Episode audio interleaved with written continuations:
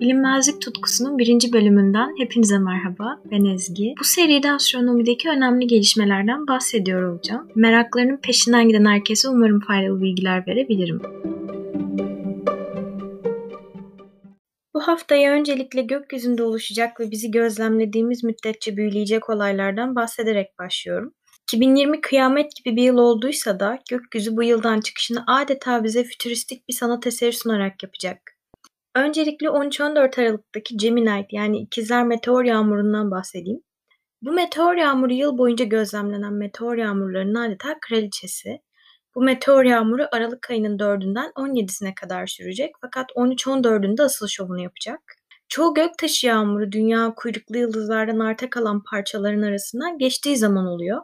İkizler göktaşı yağmuru ise çok daha farklı bir şekilde Dünya Güneş'in etrafındaki yörüngesinde ilerlerken 3200 Feton isimli küçük gezegenden saçılan parçaların arasından geçmesiyle oluyor.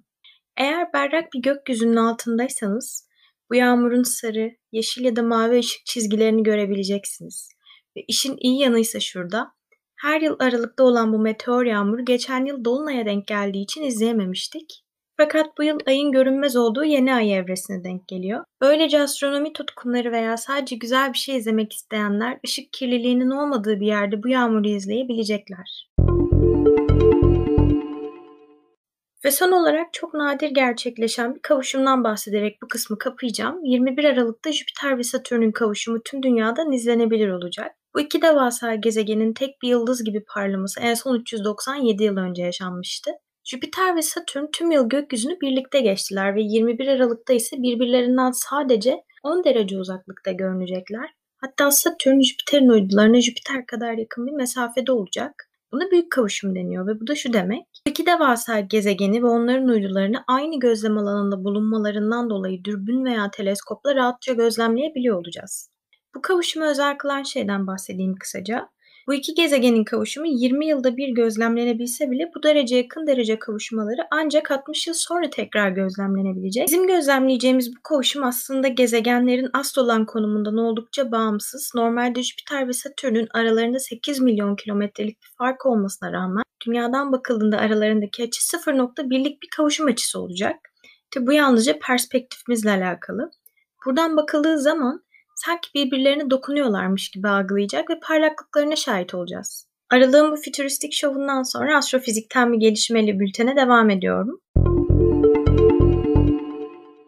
Live Science'da yayımlanan araştırmaya göre dünyanın en büyük atom parçalayıcısı mikroskobik bir kara deliği tohumlayabilir ve farklı boyutları açığa çıkarabilir. Oldukça ilginç bu yeni teoriye göre kozmos atomların arasına girebilecek kadar küçük kara deliklerle dolu olabilir ve bu yeni çalışmanın gösterdiği şeye göre bilim insanları dünyanın en büyük atom parçalayıcısında bu minik tekillikleri üretebilirler. Bu nesneleri üretebilirlerse yer çekiminin gizemli doğasına yeni bir pencere açmış olacaklar. Bugüne dek öğrendiğimiz kadarıyla doğanın dört temel kuvveti var. Elektromanyetizma, baskın kuvvet, zayıf kuvvet ve kütle çekim kuvveti. Bu kuvvetlerin hepsinin işleyişi, yaptıkları etkiler ve katkıları birbirinden farklı. Ve ne yaparsak yapalım kütle çekim aralarında her zaman en güçsüz olan olacak. Bilim insanları kütle çekim kuvvetinin nasıl bu kadar zayıf olduğunu araştırırlarken bu dört temel kuvvetin birbiriyle olan bağıyla alakalı yeni bir sorun gündeme geldi. Yüksek enerjilerde elektromanyetik ve zayıf nükleer kuvvetler bir araya gelerek tek bir birleşik kuvvette yani elektro zayıf kuvvette birleşirler. Daha yüksek enerjilerde güçlü nükleer gücün de bu birleşmeye katıldığı kanıtlanmıştı ve aşırı yüksek enerjilerde yer çekiminin de diğer kuvvetlerle birleştiği varsayılıyor.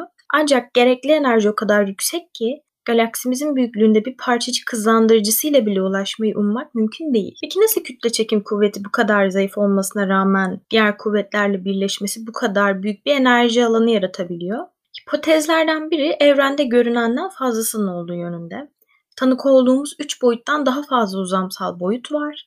Yer çekiminin zayıflığının bu potansiyel açıklamasında ekstra boyutlar o kadar büyük ki evrenimiz ekstra boyutlardan oluşan çok daha geniş, daha yüksek boyutlu bir yığın içine gömülü olmalı. Bu modellerde kütle çekimi aslında çok güçlü olduğu için çok daha düşük enerji seviyelerinde yer çekimini birleştirmek mümkün olabiliyor. Başka bir deyişle kütle çekiminin birleşmeye katıldığını görmek için galaksi büyüklüğünde bir parçacık hızlandırıcısına ihtiyacımız olmayabilir. Hatta sadece çok daha küçük bir şeye ihtiyacımız olabilir. Örneğin Fransa ve İsviçre sınırındaki 27 kilometre uzunluğundaki bir halka olan, protonların neredeyse ışık hızında birbirine çarparak gönderildiği Büyük Hadron Çarpıştırıcısı gibi. Peki Büyük Hadron Çarpıştırıcısı bu gizli ekstra boyutları nasıl tespit edebilir? Bunun bir yolu mikroskobik kara deliklerin üretilmesi. Normalde bir kara delik oluşturmak için oldukça fazla yoğunluk ve basınç gerekir. Maddeyi sonsuz yoğunluk noktasına çökecek şekilde sıkıştırmak kolay bir şey değil. Ve eğer kütle çekimi gerçekten göründüğü kadar zayıfsa, Büyük hadron çarpıştırıcısının içine bunu gerçekleştirecek enerji olmamalı. Ancak kütle çekimi kuvveti aslında çok daha güçlü ise doğanın diğer kuvvetleri kolaylıkla alt edilebilir ve kara delikler oluşturulabilir. Eğer kütle çekimi yeterince güçlüyse zaten şu anda Büyük hadron çarpıştırıcısında küçük kara delikler üretiliyor olabilir.